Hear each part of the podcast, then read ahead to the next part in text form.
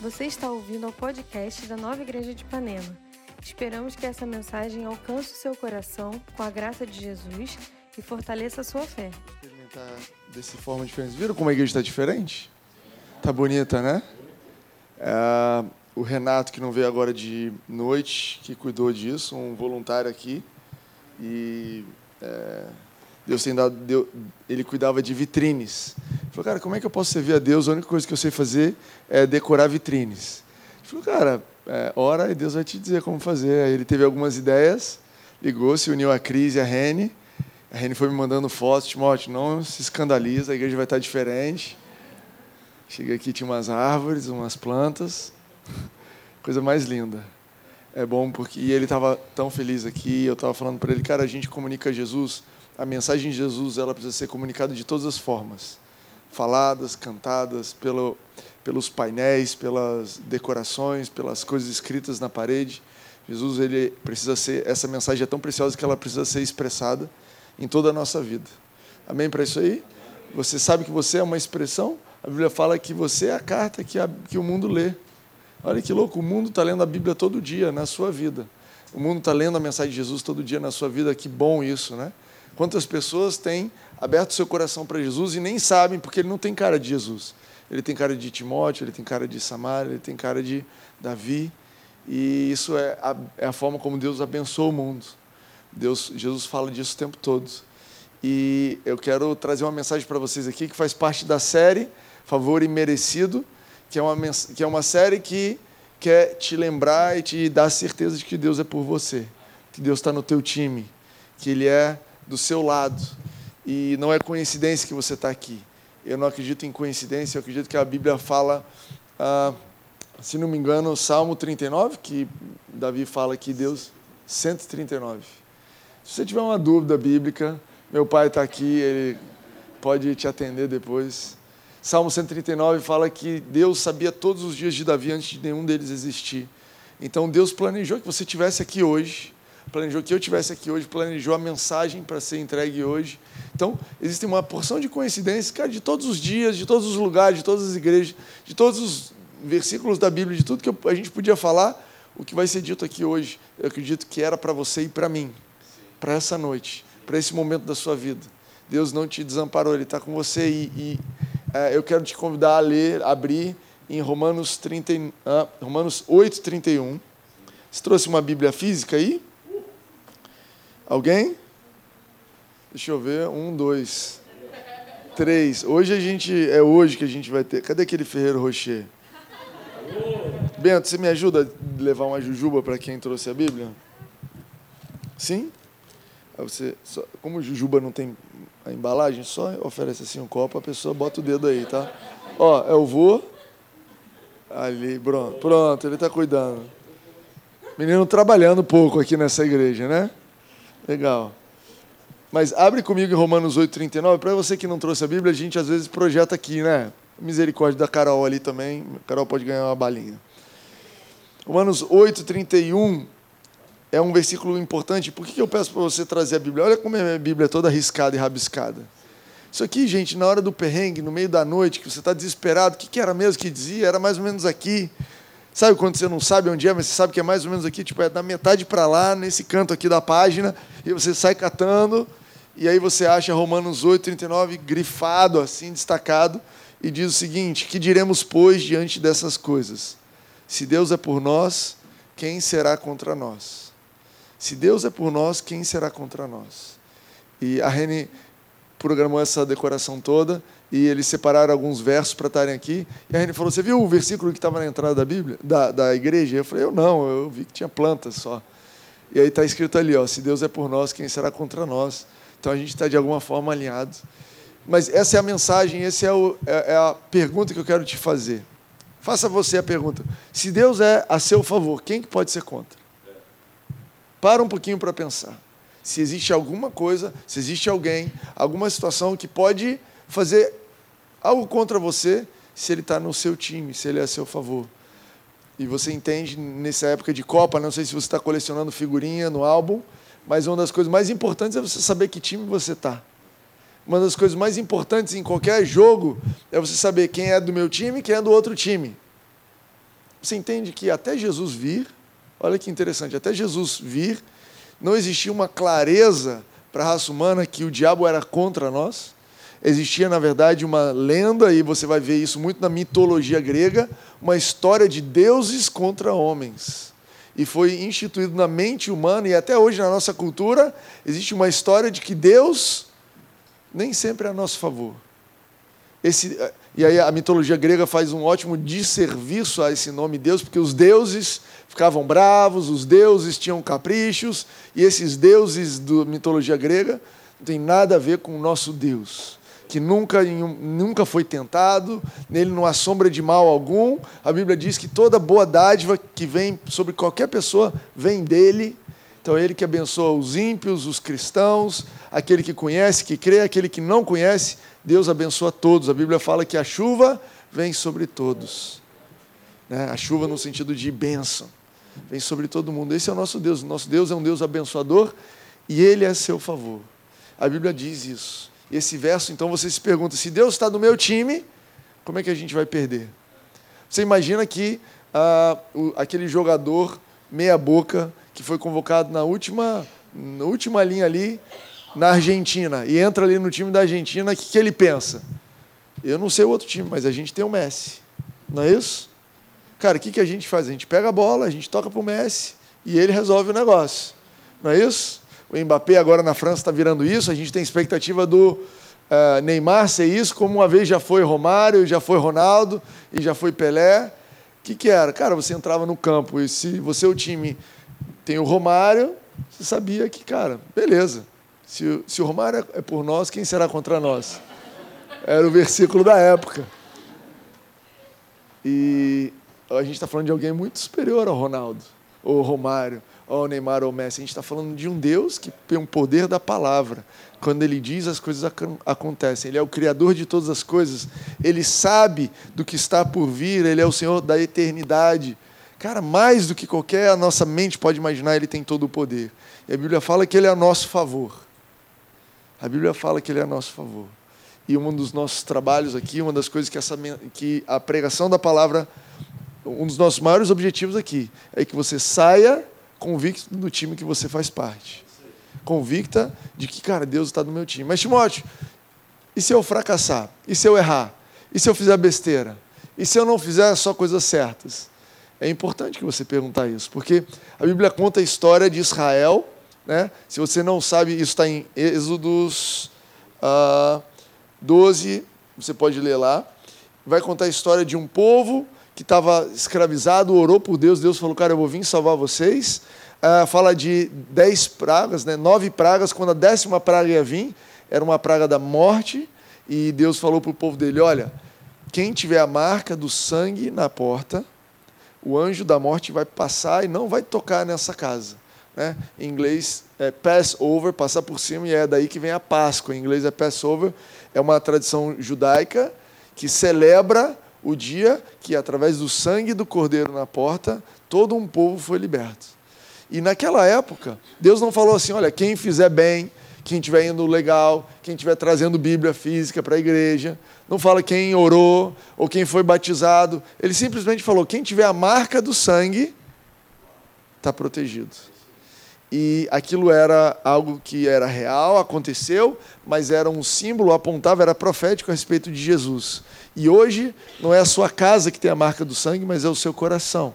A Bíblia diz que nós fomos marcados pelo sangue de Jesus. Não é mais um cordeiro. Né? João Batista, quando viu Jesus andando, falou: Esse é o cordeiro que tira o pecado do mundo. Esse é o cordeiro que, quando marca o nosso coração, nos dá uma nova vida, longe do pecado, um espírito que nasceu de novo. E você hoje é marcado. Você é marcado. Você não fez nada para merecer isso, ele fez por merecer e nós recebemos pela graça. Agora, olha, é muito importante que você entenda que você não fez nada para merecer, porque é uma coisa muito lógica. Do mesmo jeito que você não fez nada para merecer o que Jesus fez por você, você não pode fazer nada para deixar de merecer.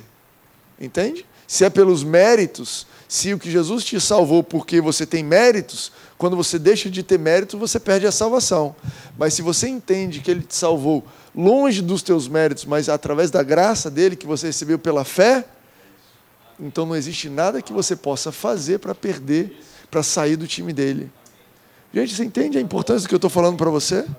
Que você pode vacilar, errar, fracassar, e você pode levantar a sua cabeça e falar: Deus está do meu lado. Ele vai me levantar, Ele vai me trazer de volta ao caminho certo, Ele vai restaurar a minha integridade. Entende isso?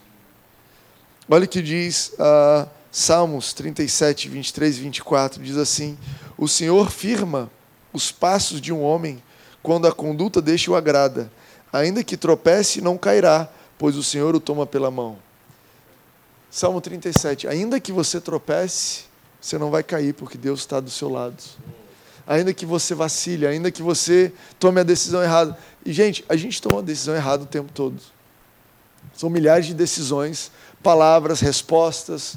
Eu, outro dia estava falando com uma pessoa, eu adoro e-mail. Eu adoro mandar e-mail, porque me dá tempo de pensar o que eu vou dizer e eu reescrevo meus e-mails duas e três vezes, e o minha caixa de e-mail ainda tem um negócio que você manda, e aí ele fica lá, você quer desmandar? E vira e mexe, eu desmando o e-mail. E lá nas configurações tem assim, quanto tempo você quer ter para desmandar o e-mail? Começa em dois segundos, vai até 30. Eu botei 30, se tivesse cinco minutos eu botava. Cara, como eu amaria que na vida eu pudesse ter cinco minutos para desdizer as coisas que eu digo. Você também erra nas palavras às vezes? Cara, às vezes um filho meu, um amigo meu, a minha esposa, alguém querido fala um negócio, eu devolvo, pá! A hora que sai, hum, saiu errado. Falei besteira, não queria ter dito, ofendi, fui insensível, falei bobeira, não falei a verdade. Eu queria poder desfalar, mas a gente às vezes não consegue desfalar, né? Palavras ditas não voltam atrás. Muito, muito cuidado com a tua língua. Mas que bom que a gente tem um Deus que ele não olha para você e fala: ih, falou besteira? Tá fora. Falou besteira? Não joga mais no meu time. Né? Quando a gente é garoto, tem isso, né? Brigou, sai do time. Eu sou dono da bola. Cara, Deus é o dono da bola e é, ele te ama. Ele está jogando bola só por causa de você. Ele quer você no time dele. Então ele está aqui com você quando você tropeça, quando você erra. Cara, ele está ali para te erguer. E esse amor e essa presença, ele está no time porque porque Ele quer te transformar e te restaurar a integridade. Entende isso? Que a nossa caminhada com Jesus nos permite, o fato de termos um relacionamento com Ele nos permite mudar. A misericórdia de Deus para conosco não é nos salvar simplesmente do jeito que a gente é, mas nos salvar de quem nós éramos. Gente, Deus me livre eu continuar sendo a pessoa que eu era ano passado. Olha, Deus me livre de continuar sendo essa pessoa daqui um ano, dois anos, três anos. Existe uma obra acontecendo na minha vida. Olha ali outro versículo na parede. Parece que a gente, aquele que começou a boa obra em vocês, vai completá-la. Eu estou em sincronia com esse lugar aqui. Aquele que completou, começou a boa obra, a minha vida não é uma obra acabada. É uma obra que está contínua porque porque ele está a meu favor, ele está mudando as coisas no meu coração. Cara, eu espero resultados diferentes para frente. Por quê? Porque ele está comigo porque Ele está comigo. Mas, de vez em quando eu não sinto que Ele está comigo. Eu não sinto que Ele está comigo. Eu também tenho isso. Tem dias, segunda-feira de manhã é um dia difícil de sentir Deus comigo. Eu acordo, 7h50 da manhã de segunda-feira, eu tenho natação. Eu falo, Jesus, não pode ser você. Você me abandonou lá no domingo à noite, não é possível. Eu não quero ir para a piscina, eu não quero nadar. Eu estou bem aqui na cama. Eu preciso matar esse negócio. Mas ah, o ser humano a gente é inclinado, a gente naturalmente tem um negócio que eu chamo de fé humana, que é uma fé que acredita quando está sentindo, que é guiada pelos sentimentos. Você vê para crer. Esse é o padrão humano. Tá? Você nasceu com isso. Né? Você tem um filhinho pequeno, você fala para ele, não bota o dedo na tomada. E ele fala, a fé humana primeiro precisa sentir para depois crer, meu pai. Você fala, não bota o dedo na tomada. E meus três filhos foram abençoados com uma fé divina a respeito da tomada, eu não fui. Meu pai estava dizendo que eu era uma criança desobediente, eu era muito desobediente.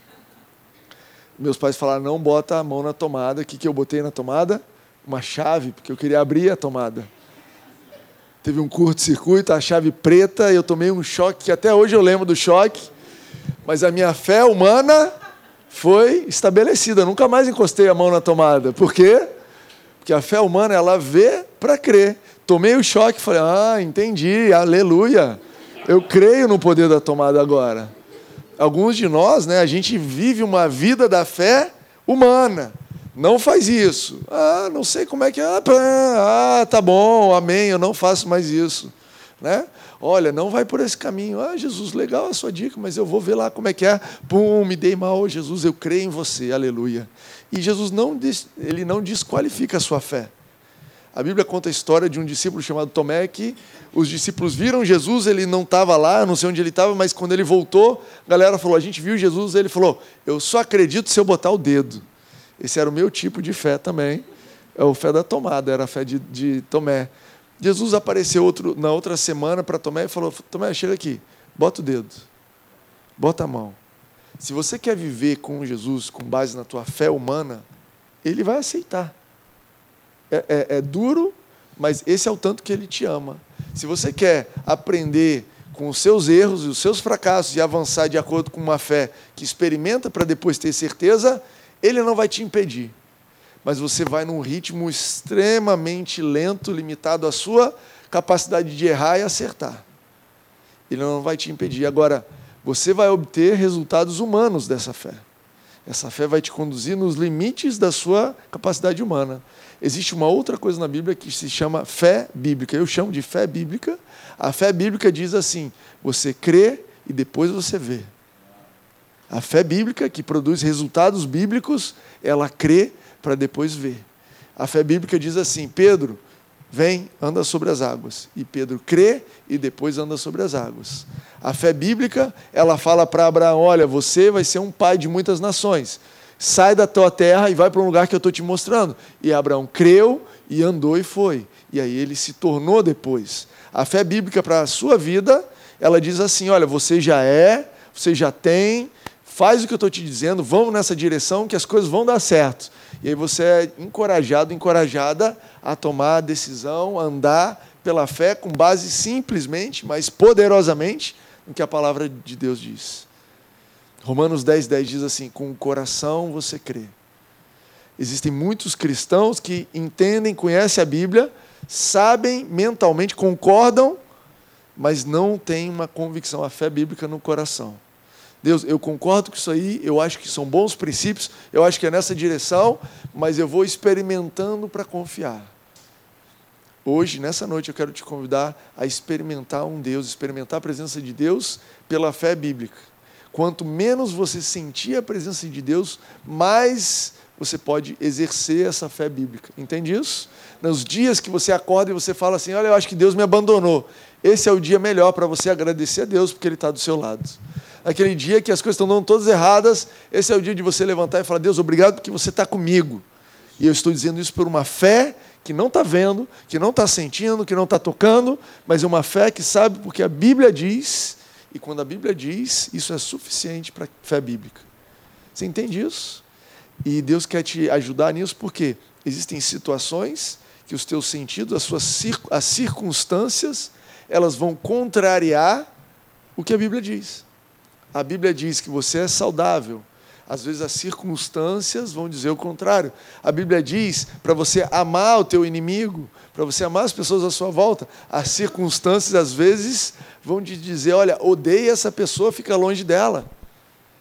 Mas Deus quer te ajudar a viver um tipo de vida que não está ah, suscetível às circunstâncias. Como Jesus falou, aquele que crê nas minhas palavras e as pratica é como uma pessoa que constrói a casa sobre a rocha e pode vir tempestade e não vai afetar, porque ela não está condicionada dependendo das circunstâncias. Eu quero mostrar para vocês isso na Bíblia. Vamos abrir ali a história de José e você vai ver que José não usava circunstâncias para medir se Deus estava com ele ou não. Abre comigo em Gênesis 39. Uou, eu estou feliz. Eu já estou feliz. Pode virar para a pessoa do seu lado e dizer assim: você é um sucesso porque o Senhor está com você. Você é próspero porque o Senhor está com você. Quer você sinta, quer você não sinta. Aí você pode dizer ou não, isso aqui é opcional. Você pode virar a pessoa do seu lado e dizer assim: ó, Eu não estou sentindo, mas eu creio que ele está com você. Ou você pode dizer: Eu estou vendo, ele está com você. Aí você vê aí o que, que você quer dizer. Opcional essa confissão de fé. aqui é a história de José e a gente observa José, é, Gênesis 39, 2 diz assim: O Senhor estava com José e por isso, é, de modo que esse prosperou, de modo que esse era um sucesso. Gênesis 39, 2. É daqui que a gente tirou lá no, acho que a segunda ou terceira mensagem dessa série, onde eu disse para vocês que a definição de sucesso bíblico não é o que você tem, não é a sua aparência no espelho, não é se o seu cabelo está no melhor dia, no pior dia, não é a sua roupa, não é a cor, não é a maquiagem, não é o sol que você tomou, não é a certeza se o seu país ganhou a Copa ou não ganhou. Amém para isso aí? Amanhã a gente vai ter uma aprovação. Vamos ver o que acontece, mas independente disso, a Bíblia fala que você não é um sucesso com base nisso. A Bíblia diz que você é um sucesso com base em quem você tem, quem está com você. José era um sucesso porque o Senhor estava com ele. Qual era a circunstância?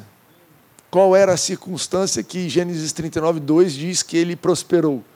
José, escravo, vendido pelos irmãos, sem ter uma propriedade, sem falar a língua, sem conhecer ninguém, sem nenhuma formação, sem nenhum nome, nada, nenhum direito, ninguém por ele, nenhuma sociedade, nada, nada, nada, nada que a gente considera hoje básico, direito básico, direitos humanos básicos, José não tinha nenhum deles.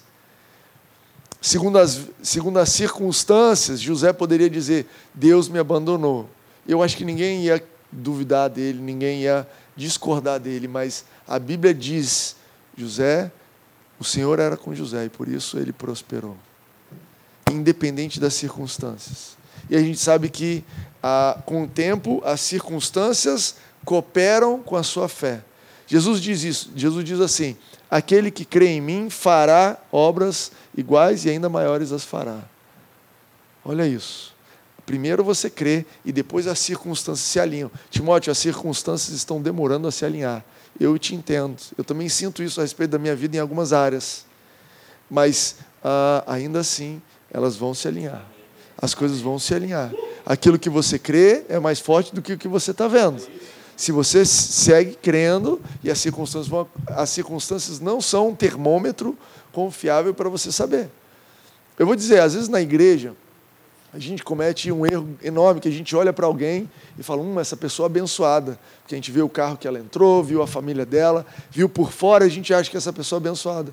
Entra o outro ali que não está tão bem, ou aquela outra, e passando por problema, perdeu o emprego, está com dificuldade, você fala, oh, essa pessoa não é tão abençoada. É mais fácil você pedir a pessoa rica para orar com você do que a pessoa que está pobre, né? Quem é que vê? Mas Deus não olha as circunstâncias. Deus ele transforma assim as coisas. Aquele que está no alto cai, aquele que está lá embaixo sobe, porque Deus ele tem todo o poder. E José ele não olhou as circunstâncias para medir a vida dele. As coisas começaram a se alinhar. Ele começou a prosperar. A gente falou aqui na outra série sobre ele se tornou uma autoridade, as coisas começaram a acontecer a favor dele, ele começou a gerar resultados que não eram humanos, eram sobrenaturais. No trabalho dele, no dia a dia, nada, nada espiritual, como um escravo, onde ele colocava a mão, a coisa prosperava, porque Deus estava com ele. Deus é algo espiritual que tem impacto no natural. Você pode esperar que a presença de Deus na sua vida vai mudar tudo que você faz, vai mudar o jeito que você lava prato, vai mudar o jeito que você estaciona o carro, vai mudar o jeito que você responde no telefone, vai mudar o jeito que você se arruma, vai mudar tudo na sua vida, porque primeiro vem o espiritual e todas as outras coisas elas são impactadas pelo espiritual. Você entende que as coisas naturais elas respondem no nível que Jesus pegou cinco pães e dois peixinhos e falou: vocês vão alimentar todo mundo. E as coisas naturais falou: ei, a gente precisa dar um jeito aqui de se multiplicar, galera. Ninguém sabe o que aconteceu. Se tivesse um microscópio ali, a gente vai descobrir o que aconteceu, mas o fato é que aqueles pães alimentaram cinco mil pessoas. Jesus, espiritual, precisava andar sobre as águas, as águas falaram: olha, ninguém anda sobre a gente, mas a gente precisa dar um jeito aqui, porque o espiritual mandou. Então segura esse camarada aí para cima. A água mudou, não sei o que aconteceu, se ela congelou só naquele lugar. Eu não me importo, o que importa é as coisas naturais, elas reagem ao espiritual. E na vida de José, o fato de Deus estar com ele, as coisas começaram a, a, a, reagir. Eu não sei se quando ele ia pegar água no poço, a água surgia. Eu não sei se quando ele semeava, dava mais fruta. Eu não sei se quando tinha uma confusão, ele chegava, vinha paz no coração das pessoas. A Bíblia não detalha. mas diz que os resultados que ele começou a demonstrar, um cara que era ímpio virou para ele e falou: Olha, só pode ser Deus na sua vida. E aí você acha que a vida dele foi para frente e ele teve felizes para sempre. E aí você vê, vamos ler comigo, depois, o, a outra afirmação dessa, Gênesis 39, 23. Mesmo Gênesis 39, versículo 23 lá para frente. Porque o Senhor estava com José, ele concedia bom êxito em tudo que realizava. E qual é o contexto disso daqui? O contexto dessa é que ele estava preso. Caramba, você acha que, não, Deus está comigo, as coisas só vão prosperar, as coisas só vão para cima, mas olha só, a presença de Deus não te torna imune às circunstâncias. Você não é imune, você não está distante. Não é assim que chove para todo mundo, para você é sol. Entende isso? Deus não é uma garantia de falta de, de provações, pelo contrário, Ele é aquilo que você precisa para passar pelas provações. Ele é aquilo que você precisa para sobressair, prosperar, avançar diante das dificuldades. Por que, que você passa por provações? Eu tenho uma resposta, não é bíblica, minha opinião. Eu acho que nós passamos por provações, nós, filhos de Deus, passamos para que outras pessoas possam ver e se identificar com a gente. Já pessoas falam assim, cara, mas eu não consigo me identificar com você, que você só ganha, só, só foi promovido a sua vida inteira, nunca foi demitido. A sua vida inteira você nunca pegou uma gripe. A sua vida inteira você nunca discutiu com a sua esposa. Eu não consigo me relacionar com a sua vida. Não, não, não. Espera aí, a gente está aqui nesse mundo e a gente passa pelas mesmas coisas que todo mundo e as pessoas podem olhar e falar: Caramba, se você foi demitido e depois as coisas melhoraram, então tem esperança para mim. E aí aquilo é uma semente de fé para quem está olhando a sua vida. Cara, se seu casamento passou por aquilo e sobreviveu, então tem esperança para mim. Se você teve aquela briga com aquele fulano da tua família, quase acabou, mas depois as coisas viraram, então tem esperança para mim. Eu quero saber que Deus é esse, porque eu estou passando pela mesma situação. Eu acredito que a misericórdia de Deus sobre a terra deixa a gente aqui Jesus orou assim, ele falou: Deus, eu não peço que você os tire do mundo. Jesus podia ter orado, tira eles do mundo. Né? Ia ser uma coisa assim, meio Star Trek. A pessoa assim, quem aceita Jesus? Aí as igrejas iam ser vazias. Ia entrar um fulano ali, dois. Só ia ter uma pessoa pregando, nem sei quem ia estar pregando. Um ímpio, talvez, não sei como. Um anjo. Aceita Jesus? Eu recebo Jesus como meu Senhor e Salvador. Sumiu. Por quê? Tirou do mundo para não passar provação. Foi para o céu. E o mundo ia ter o quê? Só bagunça, né? Na hora que alguém. Não. Deus, Jesus orou assim: não oro para que você os tire do mundo, mas livra-os do mal. Livra-os do mal. Então José tinha essa, essa, esse padrão na vida dele, essa, essa bênção de ter Deus com ele, mas ele foi jogado na, na prisão indevidamente, acusado de uma coisa que ele não fez numa sociedade que não tinha julgamento, estava preso numa prisão perpétua, uma prisão que, segundo os padrões que a gente lê, não é nem a nossa prisão, não é um lugar onde eles tinham comida, bem tratados, é um negócio que, olha, se morrer, melhor ainda. E a, a Bíblia fala assim: o Senhor estava com José de uma forma que ele prosperou na prisão. Você está pronto para prosperar nos lugares mais inapropriados, mais inimagináveis? Você está pronto para. Cara, Deus, como é que eu vim parar aqui nesse lugar, nessa empresa, nesse casamento, nesse bairro, nessa casa, nessa vizinhança? Como é que eu vim parar aqui nessa situação? Ei, eu vou te abençoar onde você está. Eu não preciso dos, das circunstâncias para te abençoar. Não é assim, ó, Deus está comigo porque eu estou andando de BMW. Ai, Deus me abandonou porque eu estou andando de Fiat Uno. Não, não, não, não. Você quer arrebentar no Fiat Uno? Deus é capaz de fazer próspero, bem-sucedido no Fiat Uno, seja lá o que isso quer dizer. Eu já tive um Fiat Uno, eu posso dizer com propriedade. Depois eu conto para vocês a história do Fiat Uno. Mas o fato é, José foi para a cadeia e o mesmo padrão começou a acontecer. Ele recebeu a confiança do carcereiro, ele cresceu, ele começou a administrar a cadeia. Eu não sei o que aconteceu, eu imagino que ele começou a botar versículo na parede da cadeia e luzinhas. Não que isso aqui seja uma cadeia, mas é só um exemplo. Ele começou a avançar e prosperar. Até o dia que ele foi diante do faraó. E quando ele chegou diante do faraó, e vocês sabem a história, que ele interpretou os sonhos, e faraó virou para ele, abre aí comigo, se você tiver aberto ainda, em Gênesis 41 daí, dois capítulos para frente, faraó vira e fala assim, será que a gente vai achar alguém? Será que vamos achar, isso aqui é Gênesis 41, 38. Tá, Carol? Faraó vira para ele, depois ele interpretar os sonhos, e ele fala assim: Olha, Faraó, você precisa achar alguém que administra bem, que vai cuidar. A gente vai ter sete anos de prosperidade, a gente precisa guardar as coisas para os sete anos de falta depois. E aí, Faraó vira e fala assim: Será que vamos achar alguém como esse homem, em quem está o Espírito Divino? Olha o currículo dele. Ele podia dizer assim: Olha, será que a gente vai achar alguém aqui que fez MBA em Harvard? Será que a gente vai achar alguém aqui que trabalhou, entrou como trainee e se promoveu? Será que a gente vai achar alguém que é CEO como esse cara? Será que a gente vai achar algum engenheiro mais inteligente, alguém com QI como esse cara?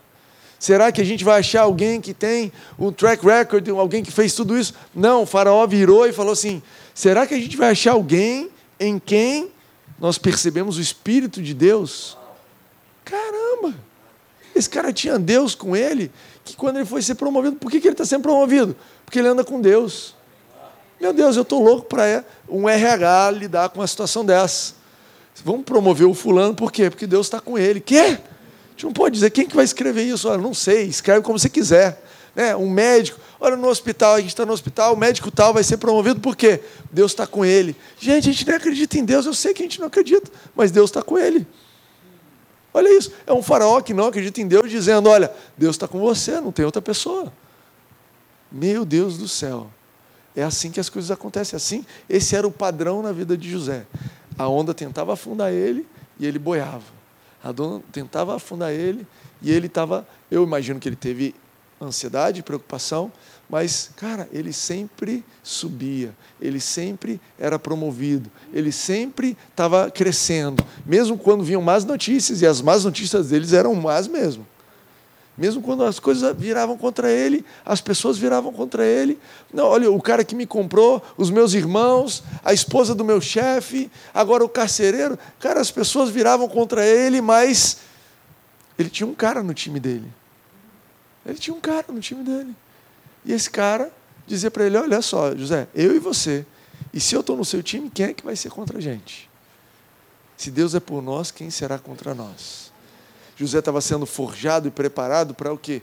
Um dos maiores desafios daquela época. Ele teve que lidar com administrar sete anos de crise de fome no mundo inteiro, passando pelas mãos dele. Olha a crise que ele aprendeu a lidar. Mas eu imagino que durante essa crise ele sabia: olha, Deus está comigo. Deus vai me abençoar no meio dessa crise.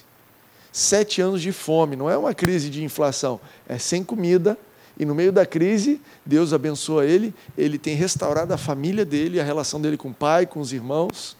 Deus é com, foi com José. E eu quero concluir dizendo o seguinte: o mesmo Deus que estava com José é com você. Não é outro Deus, galera. Não é outro Deus, não é um Deus diluído, não é um Deus diminuto. Olha, naquela época tinha Deus inteiro para José, mas agora Deus fracionou e você tem um, um milhão de avos, sei lá se existe esse número, de Deus. Não, é o mesmo Deus que está com você. É o mesmo Deus que está contigo em tudo que você faz. Sabe, tira os seus olhos das circunstâncias, tira os seus olhos daquilo que te diz que você é um fracassado, uma fracassada, tira os seus olhos dos sinais que você. Para de se medir segundo os padrões qual é o padrão de medida? Timóteo, eu me meço pelo sistema métrico. Não, eu me meço por em Fahrenheit, inches, milhas. Qual é o padrão que você se mede? A Bíblia tem um padrão para você. E é um padrão binário. Está com Deus ou não está com Deus? E ele diz assim para você: olha, você não fez nada para merecer a minha presença. É pela graça. Você não pode fazer nada para desmerecer minha presença. Eu estou contigo. Todos os dias da sua vida. Não tem nenhum dia que eu estou distante. Então eu quero te encorajar a tirar os seus olhos das circunstâncias. O título dessa mensagem é Apesar das circunstâncias, Ele está comigo. Apesar, das circunstâncias, apesar do que está acontecendo, Ele está comigo. Quero te convidar a ficar de pé. Eu quero te encorajar a fechar os teus olhos e começar a declarar a presença de Deus contigo naquelas áreas da sua vida, naquelas situações onde você achava que ele não estava lá. Sabe aquele quartinho que ninguém entra? Você dizer, Deus, eu sei que você está lá. Sabe aquele pior momento da sua existência? Talvez você tenha algum vício, talvez você tenha momentos de briga onde você explode, você perde o controle. Talvez existem segredos dentro do seu coração que você imagina, cara, ninguém sabe disso. Eu quero dizer que Jesus sabe disso. E Ele te ama apesar disso. E Ele está lá com você nesse lugar, te dizendo: Ei, eu estou com você. No momento que ninguém está olhando, talvez no momento que você está chorando, no momento que, ou o contrário, no momento que você se sente o rei do mundo, a rainha do mundo, orgulhoso, que você sente que você é melhor que todo mundo, que você está voando na sua arrogância máxima, eu quero te dizer que Ele está lá te dizendo: Cara, isso aqui fui eu que te dei. Se arrependa, muda o teu coração, eu estou contigo. Mas o fato é que Ele está a seu favor, Ele está no seu time. Eu vou te encorajar a fechar os teus olhos e declarar. Sabe, é, talvez você tenha sido atacado por ansiedade e preocupação sobre essa semana, sobre os próximos dias, as próximas semanas, os próximos meses, talvez por 2023, tal coisa pode acontecer, aquilo pode acontecer. Uma vez eu ouvi uma definição, Maurício, que me disse, ele me ensinou o seguinte: ansiedade é uma projeção do futuro sem Deus. É você projetar o problema sem projetar a presença de Deus lá. Começa a dizer para você: olha, Deus vai estar no meu emprego amanhã comigo. Deus vai estar na reunião comigo. Deus vai estar lá na consulta médica comigo. Deus vai estar na sala de cirurgia comigo. Deus vai estar lá na, na conversa de família. Deus vai estar no bate-papo. Deus está comigo e por isso as coisas vão cooperar. Sabe, começa a receber. Amém. Eu quero desejar uma boa semana sobre a sua vida. Uma semana abençoada com Jesus. Ele vai com você, ele sai ali na recepção, ele já está com você. No teu carro ele vai estar com você. Ele não vai te deixar hoje nem amanhã. Amém? Você recebe isso em nome de Jesus? Tenha uma semana abençoada. Não vai embora sem dar um beijo, um abraço. Duas ou três pessoas. Vamos terminar com uma salva de palmas, como a Manu estava querendo. Amém. Obrigada por ouvir essa mensagem. Não deixe de se inscrever por aqui para continuar nos acompanhando. Para saber mais sobre nós e sobre nossas atividades, você pode nos seguir no Instagram Nova Igreja de Ipanema.